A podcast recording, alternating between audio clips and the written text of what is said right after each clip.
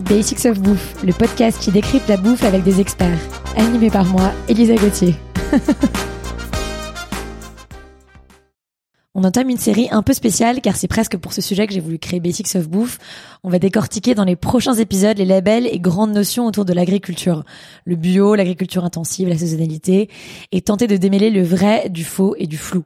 Pour nous éclairer, j'ai le grand honneur d'accueillir une personne que j'admire beaucoup de par ses convictions et ses engagements.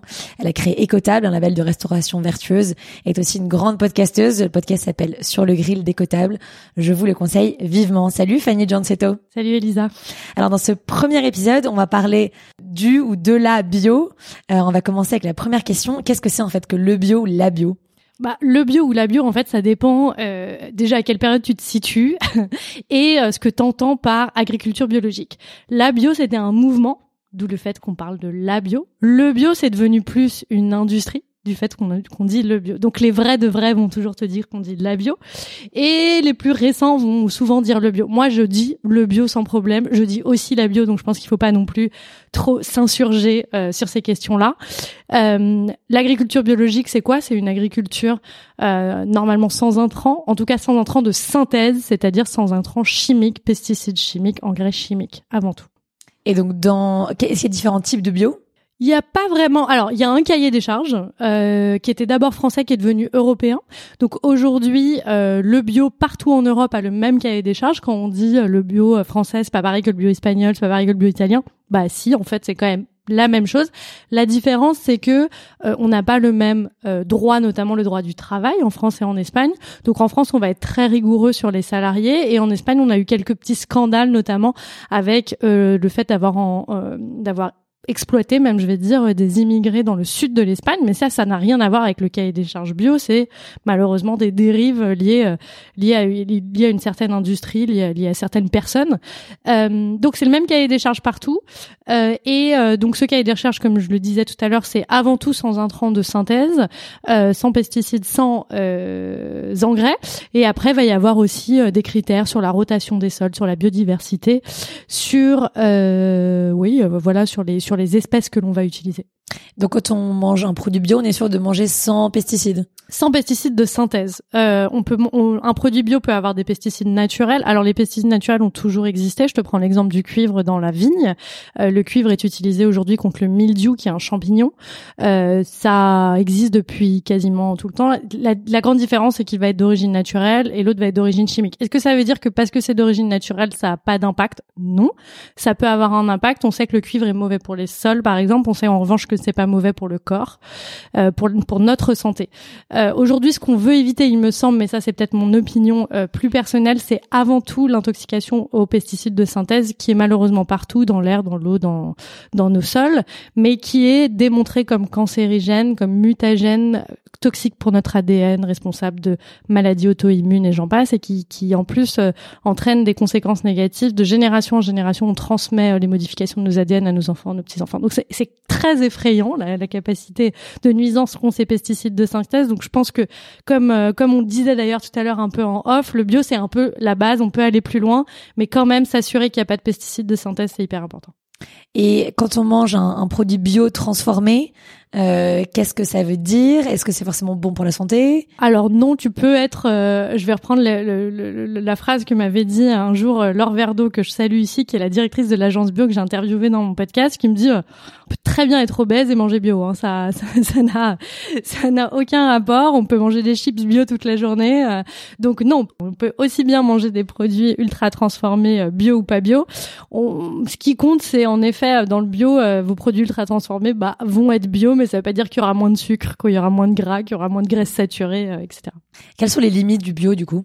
Les limites du bio aujourd'hui, c'est peut-être son industrialisation, c'est-à-dire que comme euh, on a eu une harmonisation à l'échelle européenne, on a eu un nivellement quand même par le bas des critères parce qu'il a fallu mettre tous les États d'accord sur ce euh, cahier des charges européen. Donc il y a certaines choses qui ont disparu euh, dans l'Eurofeuille. Hein, c'est vraiment le critère dont je parle. C'est le le label public, hein, l'Eurofeuille. Et ce ce qui s'est passé, c'est que du coup, il y a eu des labels privés qui ont vu le jour, qui, vont plus loin. Le label Nature et Progrès, le label Biocohérence, le label Déméter. Et je pense que c'est c'est ça qui manque aujourd'hui au bio et c'est ce vers quoi il faut tendre, c'est-à-dire euh, aller vers plutôt une agroécologie, prendre aussi en compte des critères sociaux pour éviter euh, les dérives qu'il y a eu comme dans le sud de l'Espagne, euh, obliger au respect des saisons par exemple. Ça c'est plus ou moins un critère dans le cahier des charges, mais en fait on voit que c'est contourné. Par exemple les tomates, normalement on n'est pas censé en avoir en voir des hors saison, or on en voit des hors saison.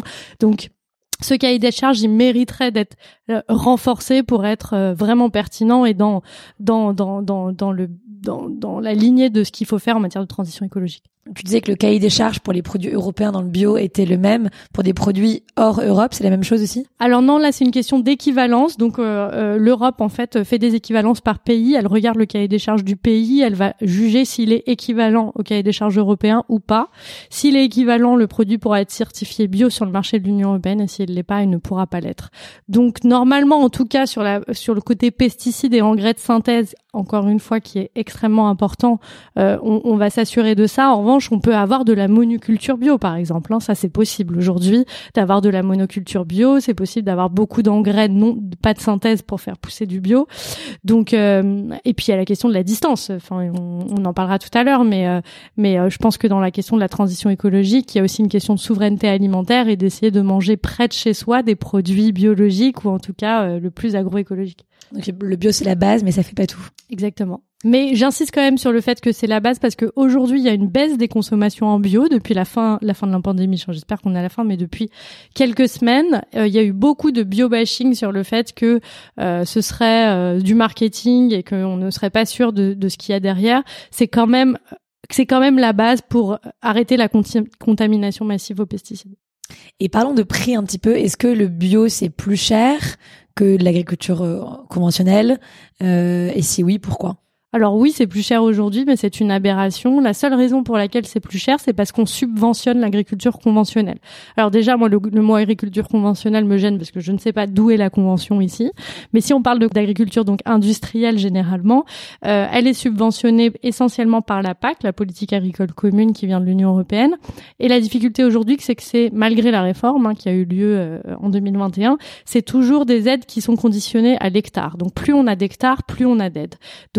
La monoculture intensive qui a le plus d'aide aujourd'hui et qui vit euh, grâce à ça, euh, qui a très peu de coûts de personnel parce que énormément de mécanisation, qui met énormément d'engrais dans les sols, ce qui tue les sols euh, et qui est très mauvais pour la santé. On l'a vu aussi avec les algues vertes en Bretagne qui sont en partie dues aux engrais et qui mettent énormément de pesticides dans les sols. Donc aujourd'hui, sur le papier, ça coûte moins cher l'agriculture industrielle, mais dans les faits, si on compte les externalités négatives liées à cette agriculture conventionnelle, mais là en réalité ça explose. Il y a des études qui montrent qu'une salade en agriculture conventionnelle vaut en réalité 10 euros et non pas le prix qui est indiqué qui doit être de quelques centimes, euh, un euro, euh, parce que bah, ça a des coûts en termes de santé, de dépollution des eaux, de dépollution des sols, etc. Super, on va décortiquer justement ce sujet la semaine prochaine dans l'épisode numéro 2. Merci beaucoup Fanny. Merci à toi. Merci à tous d'avoir écouté cet épisode. J'espère qu'il vous a plu. Retrouvez-moi autour d'un café à mon restaurant kiosque, K-I-O-S-K, rdvo kiosque sur Instagram. À lundi prochain pour un nouvel épisode de Basics of Bouffe.